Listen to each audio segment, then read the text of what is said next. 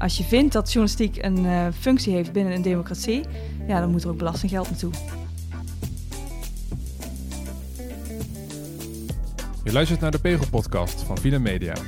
We gaan op bezoek bij freelance journalisten met onze mobiele studio. We vragen hoe freelancers ruimte maken voor journalistiek die ze echt belangrijk vinden en hoe ze ondertussen het hoofd boven water houden. Ik ben Erwin. En ik ben Sjoerd. Deze keer spreken we met Margot Spolenaars, hoofdredacteur van de Vers Beton onderzoeksredactie.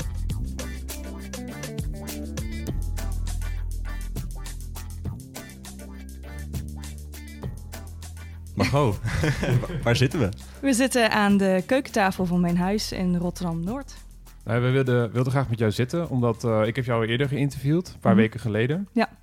En uh, we wilden vooral met jou spreken omdat jij een best wel lange loopbaan in vaste dienst hebt gehad. Ja, dat klopt. Ja, en toen daarna ben je freelancer geworden. En uit dat freelance werk zijn allerlei kansen gekomen en allerlei verhalen ook gekomen.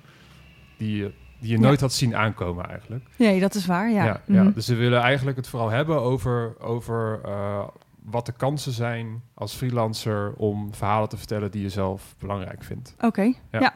En dan heeft Sjoerd heeft een enorme lijst van dingen die jij hebt gedaan. Ja, want we hebben gekeken inderdaad wat jouw, uh, hoe jouw journalistieke carrière er een beetje oh, uitziet. en? Dat is best uh, indrukwekkend. Je hebt oh, op het nou, ministerie van Vrom gewerkt. Voor de dag heb je gewerkt als eindredacteur. Ja. Uh, bij de FIFA heb je gewerkt. Ja. Chef reportage lazen we. Klopt. voor Fabulous Mama. Ja. Als chef. Fabulous Mama. Fabulous Mama. Dat krijg ik nog steeds niet goed uitgesproken. Maar ja, daar heb ik inderdaad... Dat was mijn laatste baan uh, in vaste dienst. Ja, en toen, toen ging je freelancen voor ja. Spits, Quest en Psychologie Magazine. Nee, niet Psychologie Magazine. Quest Psychologie. Ja, dat Quest Psychologie. We hebben de research verkeerd gedaan, Erwin. Ja. Ja, ja. Nou, dan gaan we naar huis. Ja. ja. Quest Psychologie. Kijk. Ja. Ja, ja. ja, voordeel van zo'n uh, um, ja, ik kan zeggen, het is een beetje grillige carrière. Want ik ben heel op en neer gesprongen van kranten naar tijdschriften, van eindredactie weer naar schrijvend werk en op en neer en op en neer. Um, maar dat heeft me wel een onwijs groot netwerk opgeleverd, waardoor ik eigenlijk in week één van uh, de week dat ik, ja, dag één uh, van de week waarin ik besloot om te gaan freelancen, eigenlijk al meteen een vrij grote klus had. En dat was uh, Spits, vier dagen in de week eindredactie van Spits doen. Ja, vier dagen in de week. Dat klinkt eigenlijk gewoon nog een beetje als, als vaste dienst ja, dat, werk. Ja, dat zou je kunnen zeggen, maar de tijd was begrensd. Ik zou dit van april tot en met uh, oktober gaan doen. Want 1 oktober is de laatste krant uh, van de persen gerold. En mm daar was ik bij. Dus ik heb Spits eigenlijk uh, ten graven gedragen, zo kun je ja. dat wel zeggen. Ja, want je hebt wel een bijzondere ontwikkeling meegemaakt. Je hebt dan mm -hmm. in vaste dienst gewerkt voor verschillende titels, waarvan sommige titels omvielen uiteindelijk. Ja. En uiteindelijk ben je als freelancer uh, geëindigd. Dat klinkt een beetje dramatisch, maar dat is in jouw geval positief, denk ik. En uh, dat, dat geldt voor heel veel mensen. Dus je ja, hebt ja. een beetje die... Uh, ik heb echt de, de, de neergang de meegemaakt. De uitgeverscrisis ja. meegemaakt. Ja, dat klopt. Ja. Ik ben ook echt begonnen als streekverslaggever in Limburg. echt zo'n baantje van, ja, je gaat invallen. mensen zijn zwanger, worden ziek of zitten in zoveelste reorganisatie. En dat vang jij dan allemaal op. Met waar je in het begin van de dag naar de, naar de vergadering gaat en dan je auto in, dan kom je s'avonds terug en dan tik je je verhaal, that's it. Maar ja, dat, uh, dat was toen al crisis eigenlijk. En ik ben bij het ministerie toen terechtgekomen. Dat was geen crisis. Daar was het echt, alles kon daar. Dat was echt helemaal te gek, vond ik. Ja. Maar in de publieksbladen, uh, bij Viva ook, toen ik daar begon, uh, dat verkocht iets van 100, 120.000 exemplaren per week per week. Als ze een actie hadden, waren het dat, dat er nog veel meer. En ik heb gezien hoe dat zeg maar afkalfde naar 80.000. En uh, ja, redacties dan redelijk radeloos worden van wat moet je nou? Waarom gebeurt dit? En doen we het niet goed? En wat moeten we dan anders doen? En ja, ja, ik ben bezig met een, uh, met een hoofdstuk ook voor het boek wat we aan het schrijven zijn over freelance journalistiek. En mm daar, daar, gebruik ik jouw verhaal ook een beetje, omdat ja. jouw carrière, mm -hmm. uh, die, die pakweg 20 jaar dat jij gewerkt hebt ja. in, in, vaste mm -hmm. dienst, die loopt precies parallel aan de opkomst van Google en de opkomst van internet en de digitalisering. En, ja, dat uh, klopt. Ik kan je nog vertellen dat mijn eerste invalbaantje was op de streekredactie van het Brabants Dagblad in Tilburg. Um, daar was toen net een internetcomputer geïnstalleerd. Dat was 1998. Internetcomputer. Ja, een internetcomputer. waarin je moest inloggen um, met een modem. Dus dat geluid hoor je dan ook. Maar dat waren niemand onder de 25 gebruikte dat ding. En al die oudere redacteuren zaten op een toetsenbord uh, te rammen alsof het een uh, typemachine was. dus ze moesten ook om de zoveel tijd die toetsenborden vervangen. En ze dachten ook echt, als ik dan ging inloggen in mijn uh, Yahoo-account, want dat had je toen nog, via Netscape dingen ging opzoeken, ja, ja, ja. Dat, um, dat ik niet aan het werk was. Hmm. Wat zit je daar om je tijd, je tijd te verdoen? En toen dacht ik, ja, nee, uh, dit is gewoon mijn werk. Dit is internet. Jullie ja, moeten dat ook gaan doen, weet je Geweldig, die kloof om dat te horen. Ja. ja. Interessant. Ja. ja. uiteindelijk dus bij, uh, bij, bij Spits terechtgekomen. Ja. Naar, je mm -hmm. vaste, vaste banen. Ja. Um, nou, daar deed je eindredactiewerk in, in opdracht. Ja. Maar je hebt ook uh, veel freelance werk gedaan wat je zelf geïnitieerd hebt. Ja, dat klopt. Wat was jouw eerste verhaal waar je mee aan de slag ging, um, wat vanuit jezelf kwam? Dat was een verhaal voor Quest Psychologie, was dat. Um, dat ging over uh, mensen die in één klap hun hele gezin verliezen. Omdat de MH17 uh, die zomer was neergestort. En dat was toen, ja, dat heb ik van dichtbij meegemaakt. Ook op de redactie van Metro en Spits. ik was daar toen dat gebeurde. Dat heeft heel veel indruk gemaakt op mij. Um, dus ik wilde weten hoe je dan eigenlijk verder gaat als dat gebeurt.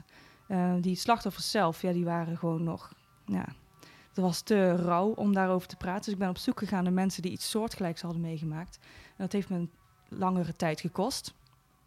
En uh, uiteindelijk is dat in januari toen in, uh, in het blad komen te staan. Daar was ik wel heel trots op. Toen dacht ik, ja, maar als ik dit kan, dan kan ik zeg maar al mijn interesses gaan volgen.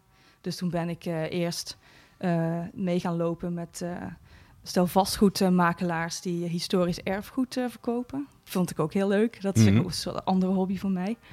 en um, ja, het opende zeg maar een hele wereld voor mij van verhalen waarvan ik dacht, ja, maar hier, dit wil ik doen. Dit, dit dat ik hiervoor betaald krijg is eigenlijk van de gekken. nou ja, het is niet van de gekken, want dat is mijn vak, maar toch.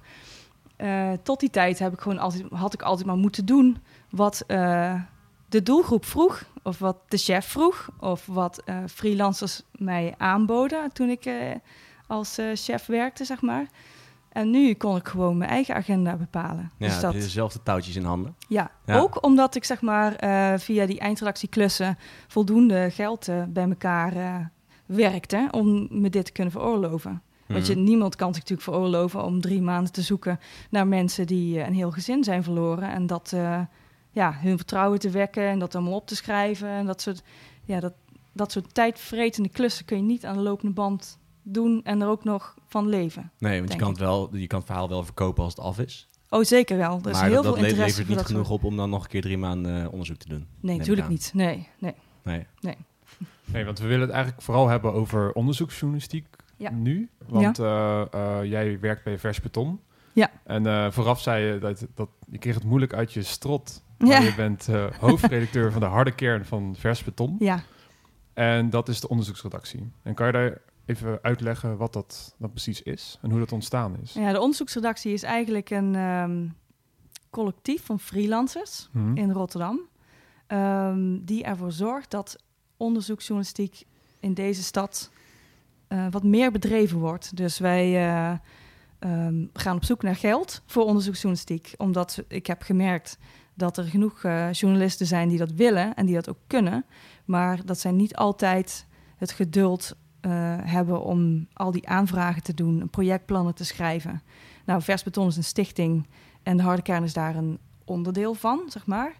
Um, en omdat Vers Beton een stichting is, maakt dat het ook makkelijker om bepaalde aanvragen de deur uit te doen. Dus um, dat is wat we proberen daarmee. Ja. waarom is dat makkelijker? Omdat een stichting gewoon simpelweg meer fondsen aan kan vragen dan een freelancer bijvoorbeeld. Ja, mm ja mhm. ook. Ja. En ook omdat uh, uh, we dit vaker, we hebben vaker met dit bijltje gehakt, dus we weten ongeveer bij wie we moeten zijn. Mhm. En zij kennen ons nu ook een beetje. Vers Beton bestaat al wat langer, vanaf 2011. En heeft in uh, de stad best een goede naam. dus dat helpt heel erg om ja, geld te krijgen voor onderzoek. Want dat was eigenlijk de bedoeling. Ja, ja, ja, precies. Mm ik vind het wel interessant, want uh, meestal als, uh, als wij het hebben met mensen over freelancen in de journalistiek, dan gaat het over verhalen maken en verhalen verkopen. Ja. Alleen jij laat zien dat je ook als freelancer iets bij kan dragen aan, aan vernieuwende journalistiek. Ja. Zonder dat dat per se alleen maar verhalen verkopen is. Ja, Um, ja, ik weet, dat, dat moet nog maar blijken, denk ik. Want uh, of het bestendig is, dat weet ik nog niet nu. Maar ik denk uh, wel, als ik, het, als ik het niet zou proberen, zou ik er spijt van krijgen. Mm -hmm. ja. ja. maar jullie hebben al wel wat bereikt, toch? Of niet? Jawel, ja. We hebben onze eerste game gebouwd op basis van uh, onderzoek. Er ja. is een andere journalist nu bezig met het bouwen van een andere game. Mm -hmm. we hebben nu twee aanvragen, nieuwe aanvragen gehonoreerd gekregen. Dus ja, op zich loopt het lekker tot nu toe. Ja, maar ja, ja knock on wood, moet wel zo blijven. Ja, ja precies. Nou, die, die games die gaan over, over vastgoed in Rotterdam, uh, toch? Kun, kun, je daar wat over vertellen? Uh, nou, het, de eerste game gaat over bouwen in Rotterdam. Ik mm. was uh, nieuwsgierig naar de macht en wie de macht heeft. En hoe dat, zeg maar, wie, wie beslist nou hoe Rotterdam eruit komt te zien. Dus dat ben ik gaan onderzoeken, zeg maar, hoe dat speelveld en het krachtenveld tussen politiek en vastgoed en bouwbedrijven uh, investeerders en beleggers, hoe dat eruit zag. En ja, dat kan ik natuurlijk allemaal wel opschrijven. Dat heb ik ook gedaan. Het zijn zes uh, doorvrochte artikelen geworden van ja, een aanzienlijke lengte. Hoe, hoe, zijn die gelezen? Goed, die zijn goed gelezen door vers betonpubliek. En mhm. dat is natuurlijk prima. Uh, maar als je wil dat meer mensen zeg maar, die onderzoeksresultaten tot zich nemen, dachten wij, dan moet je er ook iets anders mee gaan doen. Dus, dat, en dat is niet per se uh, die lettertjes maar.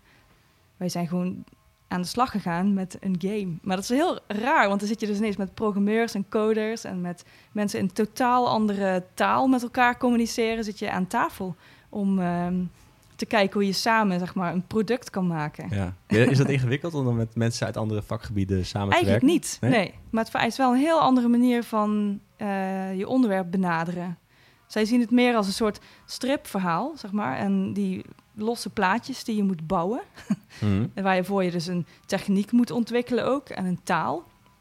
Terwijl ik meer denk in, uh, ik ga pas nadenken over uh, de uitvoering ervan als ik al iets van uh, onderzoek heb gedaan. Als ik weet hoe het zit eigenlijk. Mm -hmm. Zij niet. Zij beginnen gewoon en gieten zeg maar alles zij zijn eerst een stramine aan het bouwen en daar komt dan later de informatie. Ja. ja ik heb de game gisteravond gespeeld. En uh, een beetje voor de, voor de luisteraar hoe dat, hoe dat dan gaat. Je ziet zeg maar Rotterdam mm -hmm. uh, zie je voor je. En dan krijg je allerlei uh, dilemma's over nieuwe ja, mogelijkheden om de, om de stad vorm te geven. Krijg je voor je. Ja. Een van die dilemma's was volgens mij... Um, Feyenoord gaat een nieuw stadion bouwen. Mm -hmm. En dan kan je kiezen tussen dat is uh, goed. Laten we een heel uh, megalomaan project doen wat heel veel geld kost. En dat is goed voor de stad, want dan komen we internationaal op de kaart. Of, ja. hey, daar is helemaal geen geld voor. Laten we gewoon rustig aan doen en dan uh, maken we een wat soberder stadium of zoiets. Ja, en dan kan je dus elke keer die dilemma's kiezen en dan zie je eigenlijk, je weet niet wat de gevolgen zijn. En soms krijg je dus ineens te horen van, de hele koolsingel staat vol met spandoeken, met boze mensen. Ja. Die je hebt gelijk in Rotterdam boos gemaakt. Ik heb heel Rotterdam boos gemaakt. Ja, ja.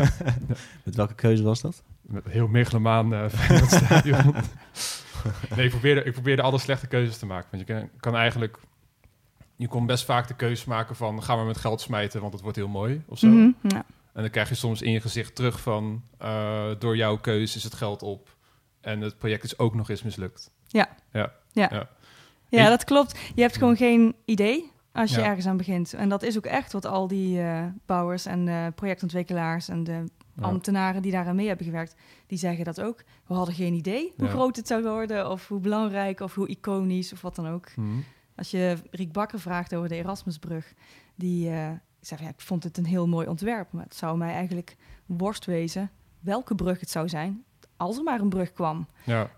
maar dat, ja, die zwaan, zeg maar, die mhm. is nu die was meteen van Rotterdam. Het was ook meteen duidelijk van, ook je kan ook alleen maar in Rotterdam hmm. gemaakt worden. En zo, nou ja, en dat, uh, dat vind ik wel heel mooi om dat soort verhalen, zeg maar, uh, te vinden. Ja, een ander grappig voorbeeld uit, uit de game was ook, uh, nou, de kop van Zuid is een, beetje leeg. Ja. Uh, moeten we dat gaan stimuleren vanuit, vanuit de overheid, vanuit de gemeente? Of moeten we dat aan de markt overlaten? Mm -hmm. En toen koos ik van, uh, nou ja, laten we hem aan de markt overlaten. Ja, uh, uh. En toen was er... Begint, dan gebeurt er niks. er gebeurt niks. ja, dat was ook echt in die tijd zo. Want als die bruggen niet... Dan heb je eerst, uh, denk ik, ook gekozen voor een verbinding van Noord naar Zuid. Ja. Die moest er komen. dat vond jij. Dat is dan gebeurd. Maar ja, het was zo duur. Geld was op. Dus dan kies je ervoor om...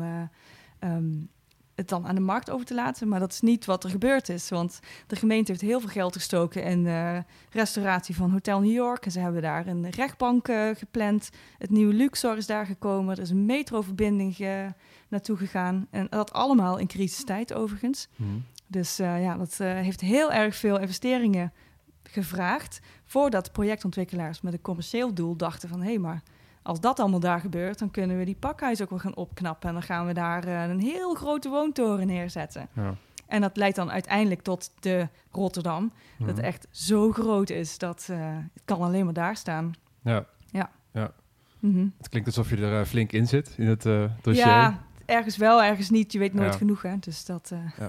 want, want nou ja, jij, jij hebt je echt ontwikkeld. Tenminste, zeker toen je freelancer werd tot een uh, onderzoeksjournalist. Mhm. En toen ik eerder het interview met jou had, toen had je het over een ander groot verhaal wat je hebt gemaakt. En dat is, nou, je weet waar ik het over heb. Ja, ik weet waar je het over hebt. Over de Jij vroeg naar het eerste verhaal, zeg maar. Dat, is, dat was mhm, het mhm. eerste inzicht dat ik had met, uh, met die uh, mensen zonder gezin.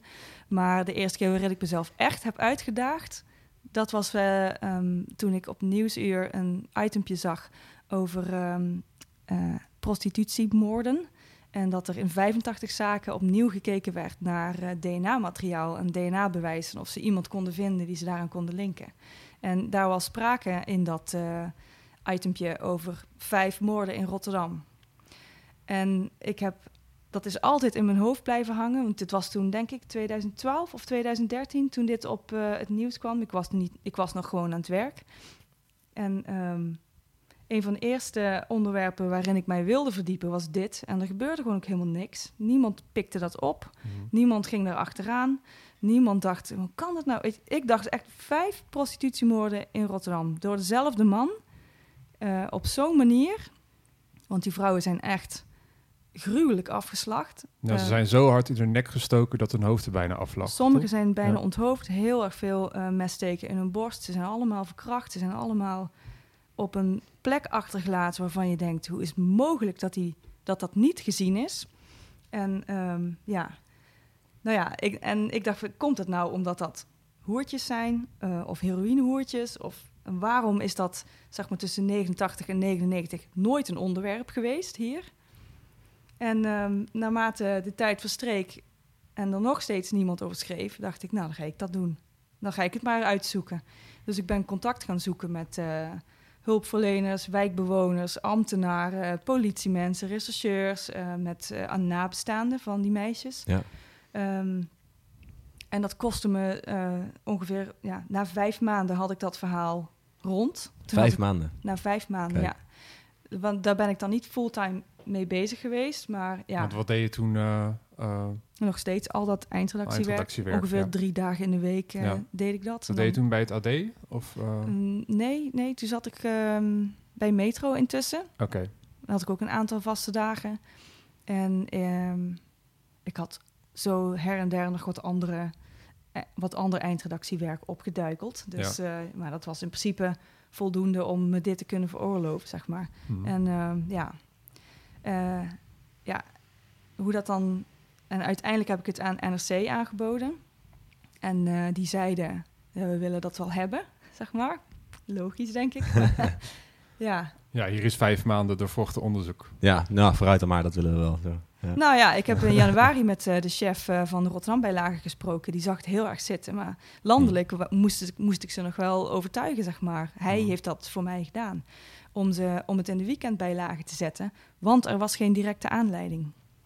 Oh ja, Het, uh, het, bekende nieuwshaakje. Er was ook geen directe aanleiding, maar het mhm. was wel voor het eerst dat iemand uh, iedereen had gesproken, zeg maar. Ja. Nou, en dit was mei 2016 is dat gepubliceerd. En april, een jaar later, hebben ze inderdaad een verdachte opgepakt. En die komt nu in het najaar, uh, wordt zijn zaak inhoudelijk behandeld voor, voor de rechtbank.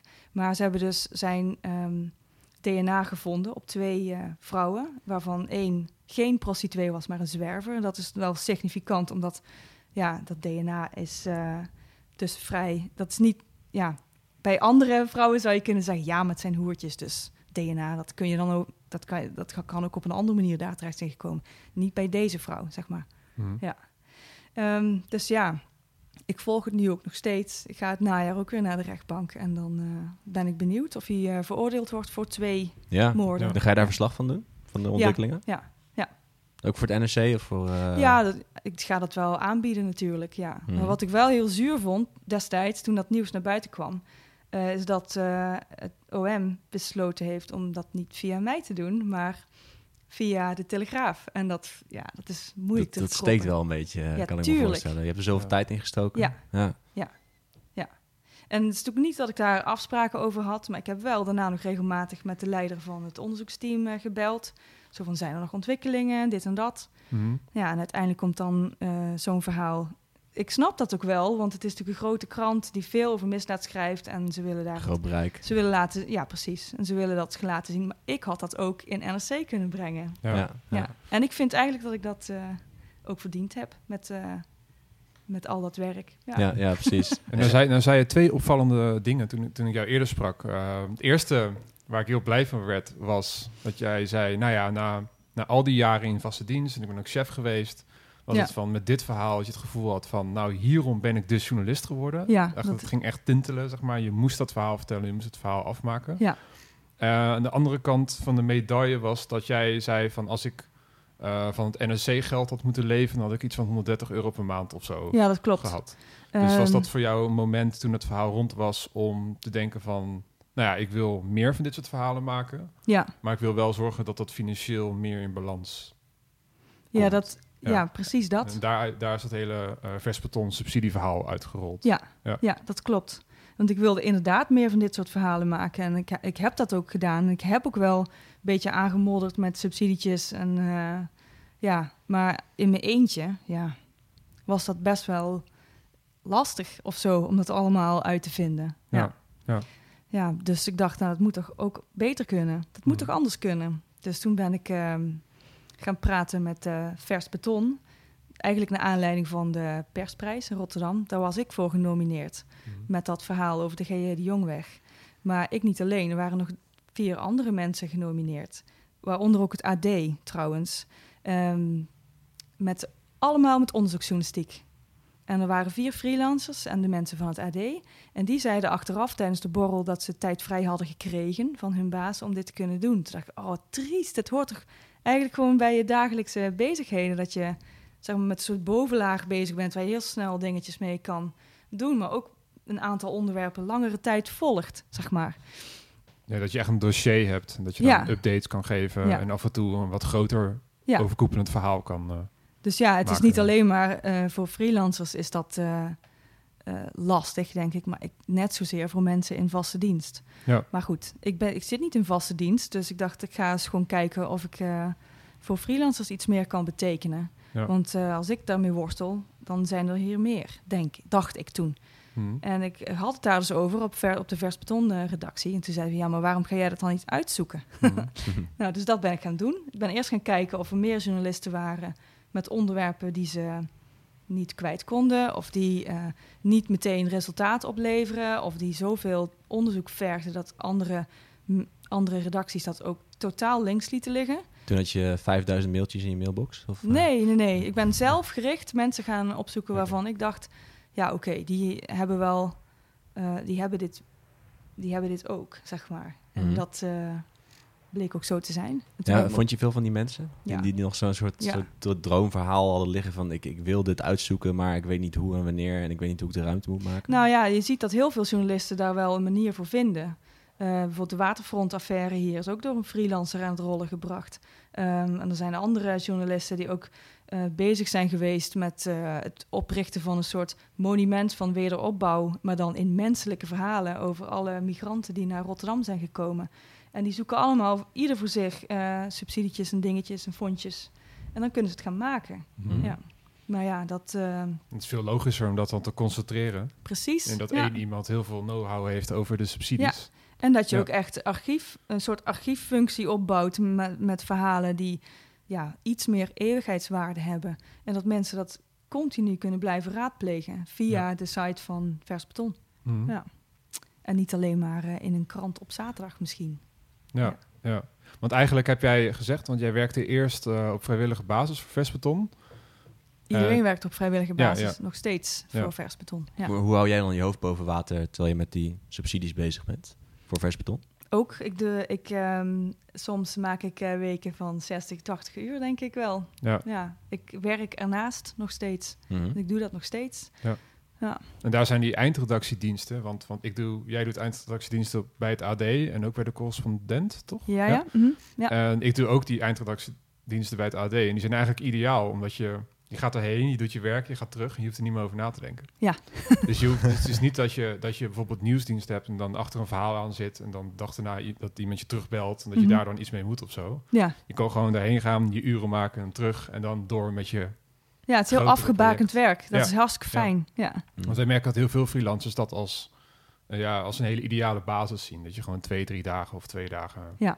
op zijn redactie zit. En dan... Ja, ja, dat, ik ook, vind ik ook. Want ook als ik met uh, zo'n onderzoek bezig ben, dan kan ik eigenlijk heb ik niet zoveel headspace over voor andere onderwerpen. Dan ben ik ook echt vrij monomaan met dat onderwerp bezig. Het is mhm. echt, uh, ja. Mijn man uh, die rent marathons en die mhm. heeft een lange voorbereiding. En uiteindelijk moet je dan die marathon af, afleggen, zeg maar dat is zeg maar zo'n onderzoek voor mij ook. Ik ben heel lang bezig met de voorbereiding en uiteindelijk moet het eruit. En dat doe ik dan soms twee, drie dagen over of een week. En dan ben ik echt alleen maar aan het schrijven en aan het schaven. Ja, aan het vloeken. En dan is het eruit en dan is het echt oh, die diepe zucht. En ja, in principe, als freelancer moet je dan meteen weer door. ja, maar je moet er even bij komen. Maar dat kan niet. Van de ja, dat kan echt niet. Nee. Want jij zei ook dat je, dat je dit soort grote uh, verhalen, zoals dat, uh, dat verhaal over die seriemoordenaar, of die verhalen die je hebt gemaakt over, over um, de, de bouw in Rotterdam, ja. dat je dat maar een paar keer per jaar kan Ja, ik doen. wel. Omdat je dan even moet ontladen, zeg maar. Even, ja, ja, ik moet even niks hebben en mm. dan uh, kan ik weer verder met het volgende. Ja. Ik heb ook geprobeerd om twee van die onderwerpen tegelijkertijd uit te zoeken. Dat lukt niet. Dat is echt. Ik kan maar met één ding tegelijk bezig zijn op de een of andere manier. Dus uh, ja.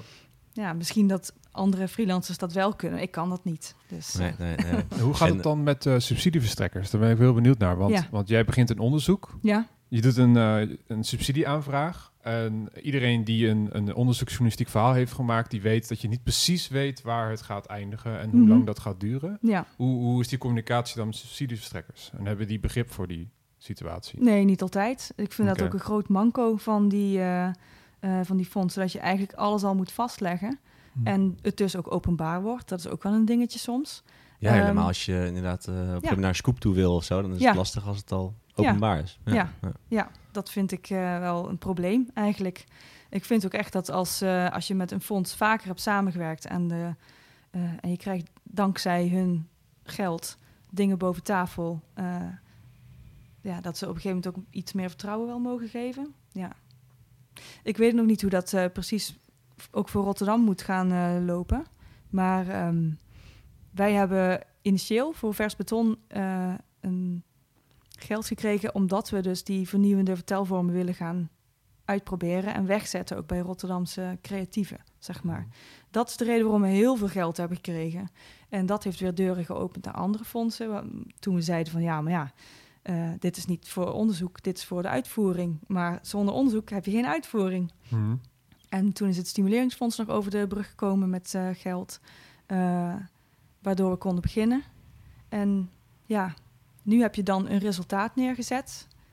Of tenminste hebben wij een resultaat neergezet. En dat zien die subsidieverstrekkers ook. En daardoor komt er weer meer vertrouwen. Tegelijkertijd liep er ook um, nationaal een discussie over onderzoeksjournalistiek. En er was sprake van een pot van 5 miljoen. Ja. Ik heb ook in een vroeg stadium, ik weet niet of je zich dat nog herinnert, nog met uh, uh, Quint Kik gesproken over uh, de onderzoeksredactie in Rotterdam. En hij vertelde me toen dat er landelijk ook heel veel aan het bewegen is. Ik denk ook wel dat de tijd er rijp voor is. Want je hebt natuurlijk heel lang die heigerige journalistiek gehad. Het, heel lang was het alleen maar nieuws brengen. en het nieuws onderzoeken, um, dat begint steeds belangrijker te worden. Die verdieping is ook wat hier in deze stad echt mist in berichtgeving. En ik denk dat dat, uh, ja, hoe het is meer een soort bedachtzamere vorm van journalistiek, waarin je echt niet laat leiden door uh, leefbaar poppetje X dat iets roept en dan ga jij reacties verzamelen en dat schrijf je op. Dus ook, dat, dat is ook belangrijk dat dat gebeurt, maar ik wil dan ook weten. Het is niet lang... waar je hart sneller van. Nee, nee. Het is niet. Ik wil dan ook weten waarom dat leefbaar poppetje al twintig jaar dat soort dingen roept. En wat dat dan met de stad gedaan heeft. Als je dat maar blijft doen, zeg maar. Met ja. Mhm. ik, ben, ik, ik wil een laagje dieper. Daar gaat het me, vooral om. Ja. ja. ja. En heb je nou voor uh, vers beton en het onderdeel waar je mee bezig bent, een soort duurzaam model in gedachten? Dat je ook uh, misschien op basis van jouw werk bij vers beton mm. het hoofd boven water kan houden. Misschien geen dingen ernaast meer moet doen waarmee je het ander financiert of waarmee je andere uren financiert. Is, is er een model denkbaar waarin je gewoon alleen maar dat kan doen? Ja, we zijn bezig met een ledensysteem waarin mensen dus een, een, bedrag kunnen betalen voor, de, voor vers beton. Dat het blijft bestaan, zeg maar. We schermen onze berichtgeving dan ook niet af. Maar we gaan een beetje uh, richting zo'n correspondentmodel, maar dan op lokaal niveau. We willen kijken of dat werkt. Ja, dat is een. En maar daarnaast denk ik dat je toch dat we toch ook afhankelijk blijven van um, subsidieverstrekkers. Ik denk dat dat ook gewoon.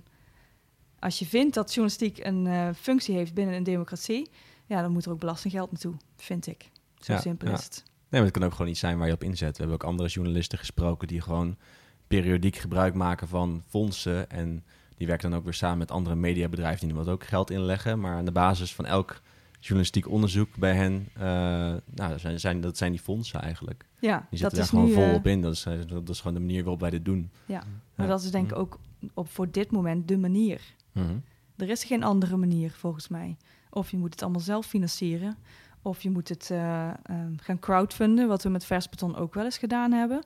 Ik kan me echt voorstellen dat we met versbeton dat nog een keertje gaan doen. Uh, omdat sommige onderwerpen gewoon, uh, ja, dan, dan, heb je pas echt, zeg maar, draagvlak.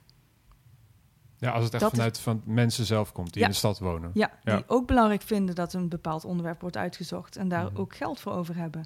Ja, dat is. En dat is, het, dat is het mooiste wat er is. Denk dat is het mooiste wat er is, ja. ja. ja. Wat ik ook wel interessant vond, uh, even aan wil snijden, is dat, dat um, de, het Fonds voor Bijzondere uh, Journalistieke Projecten mhm. heeft, nu, heeft nu die subsidie uh, voor onderzoeksjournalistiek. Ja. En wat ik daar heel mooi aan vind, is dat dat direct naar de makers gaat. Je kan zeg maar als maker van onderzoeksjournalistiek kan je een aanvraag indienen. Ja. waarschijnlijk heb je dan meer kans als je vanuit een organisatie of vanuit een stichting dat doet. Mm um, en toen ik jou eerder sprak, toen zat jij ineens aan tafel om het over die subsidies te hebben. Ja, dat krijg je als je zegt... Uh, mediaorganisaties. Ja, dat klopt. Dat krijg je als je zegt... nou, we hebben een onderzoeksredactie opgericht. We hebben dat met heel veel bravoure de wereld in geslingerd. Maar we hadden ze eigenlijk zelf geen idee... of het zeg maar, na die twee onderzoeken nog voort zou kunnen bestaan. wat, maar, ik, ja, wat ik heel leuk vond, even om het in, in te leiden voor de luisteraar... wat ik heel interessant vond, is dat jij op een gegeven moment... met allerlei media, uh, afgezanten van mediabedrijven zat je daar... met allemaal chefs. Ja. Die allemaal in vaste dienst waren. En jij was de enige freelancer die daartussen zat. En toen ging het over de verdeling van subsidie. Ja, dat is dus dankzij uh, die... Zij dachten, volgens mij wisten zij dat niet, dat ik freelancer was. Want ik was vanuit Vers Beton uitgenodigd voor die bijeenkomst. Ja, maar dachten, die is gewoon in dienst. Ja, uh, maar daar zaten ook uh, journalisten in vaste dienst en... Um, een hoofdredacteur was erbij en een chef en iemand van een om, lokale omroep, zeg maar. En die begonnen echt... Toen ging het over de verdeling van die 5 miljoen. Um, en iedereen mocht een zegje doen. En de een naar de ander zei, ja, het moet, uh, het moet, het moet naar een organisatie, uh, want uh, het moet naar onderwijs, het moet naar ons. Eh, we moeten meer mensen aantrekken, of we moeten mensen die we nu al hebben um, aan kunnen houden en dat soort dingen. Dus ze redeneerden heel erg vanuit hun eigen organisatie. Ja. Terwijl het grootste deel van de makers in de journalistiek is freelancer. Dan zou je toch ook denken dat er iemand bij zit die de freelancers vertegenwoordigt. Maar ik vind, als, uh, er, als er 5 miljoen vrijkomt voor onderzoeksjournalistiek, moet het niet over de organisatie gaan. We moeten over de inhoud gaan. Het moet over uh, onderwerpen gaan. Over, uh, en niet, ook niet over projectvoorstellen of over uh, poppetje X en poppetje Y en uh, dan moet het daaronder vallen. Nee, het moet over onderzoek gaan. Ja. Dus dat zei ik ook daar. Van ja, jullie kunnen nu al. Het is niet zo als je een redactie versterkt dat er dan vanzelf onderzoeksjournalistiek komt. Dat vond ik een hele rare redenatie eraan. Mm um, er zijn, denk ik, en ik weet dat hier in Rotterdam, genoeg journalisten die um, onderzoeken in zich hebben. En die dat willen en die dat kunnen. Uh, nu al, die er ook geen onderwijs voor nodig hebben of, of uh, extra opleidingen, weet ik veel. Maar die hebben daar het geld niet voor. Dus als je dat faciliteert, dat er meer geld voor komt voor mensen die het al kunnen. ja. en uh, ja, dan komt dat wel goed, denk ik. Maar ja, je moet, dat, je moet redeneren vanuit de inhoud en niet vanuit een structuur die je in stand wil houden. Ja, vond het een hele interessante anekdote. Te, omdat, omdat jij eigenlijk per ongeluk als een soort mol ineens ja. zo aan die tafel. ja. Gewoon als, als, als freelancer ineens aan die tafel zit. Ja, want iemand zei ook ineens, ja, maar dat is dan vanuit de inhoud gaan denken. Ze waren het wel met me eens trouwens. Uh, dan gaan we dan allemaal mensen bij elkaar zetten en dan vragen we van daaruit, uh, weet je wel. En, en op een gegeven moment zei ik van, ja, maar en wie betaalt mij dan, weet je wel? Dus ja, ja. mensen vrijmaken daarvoor. En wie betaalt mij dan? Ja, ja geen antwoord op. Ja ja, redacties betalen voor een eindproduct, kan je ze ook niet kwalijk nemen. Maar uh, de weg naar het eindproduct is ook gewoon werk. Ja, dus, het moet op de een of andere manier betaald worden, anders, ja. uh, anders gebeurt ja. het niet meer. Ja. ja. Ik vind het wel goed dat je dan daar zit en dat dan zo uitspreekt op, op zo'n moment. Zodat, ik... er, zodat er in alle regionen van die geldstromen, van de politiek tot de subsidieverstrekkers tot de redacties, een soort begrip komt. Um, dat de journalistiek in Nederland in heel veel gevallen door freelancers wordt gedaan. Ja. En ook heel veel in uren die niet uh, betaald worden. Mhm. Dus als iedereen daarvan doordrongen is, dan ga je ook anders nadenken over hoe die geldstromen het meest efficiënt kunnen worden ingericht. Ja. Want jij, jij, jij uh, valt bijna van je stoel van enthousiasme als je het hebt over de verhalen die je hebt gemaakt. Ja. En dat is ook ja, dat misschien wel de reden dat ze geslaagd zijn. Ja ja, ik kan me niet voorstellen dat ik ze niet gemaakt heb. Zeg maar, ik vond uh, al, al die onderwerpen waar ik nu mijn tijd in steek, uh, die vind ik echt heel belangrijk. En ik vind dat die gemaakt moeten worden. Dat die verhalen gemaakt moeten worden. Ja, ik denk dat ik niet de enige ben die zo uh, met zijn werk bezig is. Ja. En als er nu hier een freelancer rondloopt die een fantastisch verhaal over Rotterdam in gedachten heeft, ja, kan die dan bij, bij Vers Beton aankloppen? Ja, dan moet hij, moet hij mij vooral even op opzoeken op de site en een mailtje sturen. En als, ik, als wij dat ook zien zitten, mhm. want we gaan wel voor een bepaald soort onderzoeksjournalistiek. Dus het gaat, we gaan, het gaat ons om inzicht en niet om uh, schandalen. Zeg maar. Dat is wel een belangrijk onderscheid. Als wij ook vinden dat dat, uh, dat dat een goed onderwerp is, dan gaan we echt ons best doen om ervoor te zorgen dat dat gemaakt kan worden. Ja. Want wat kunnen jullie dan voor zo'n freelancer betekenen? Nou, op dit moment dus vooral hulp bij uh, het aanvragen van, van geld. Daar komt het eigenlijk op neer. En we kunnen dat steeds sneller en steeds makkelijker gaat dat. En uh, ja, uh, dat kunnen we niet doen, zeg maar. Dus dat je er niet alleen voor staat. En dat je een stichting en een redactie en een gegarandeerde afzet hebt, dat kunnen we regelen. Ja. Kijk, dat lijkt me dus, een... Uh, of wil je nog een vraag stellen, Erwin? Nou, ik wou zeggen, dus uh, als jij een echte Rotterdammer bent... ja. of, of je bent betrokken met Rotterdam... Pak de telefoon op. Ja, ga dan op zoek naar Margot Swonenaars, de hoofdredacteur van De Harde Kern. nou, dat lijkt me een mooie afsluiter. Ja. Dankjewel dat we langs mochten komen. Ja, heel erg bedankt. Graag gedaan. Je luisterde naar de Pegel podcast.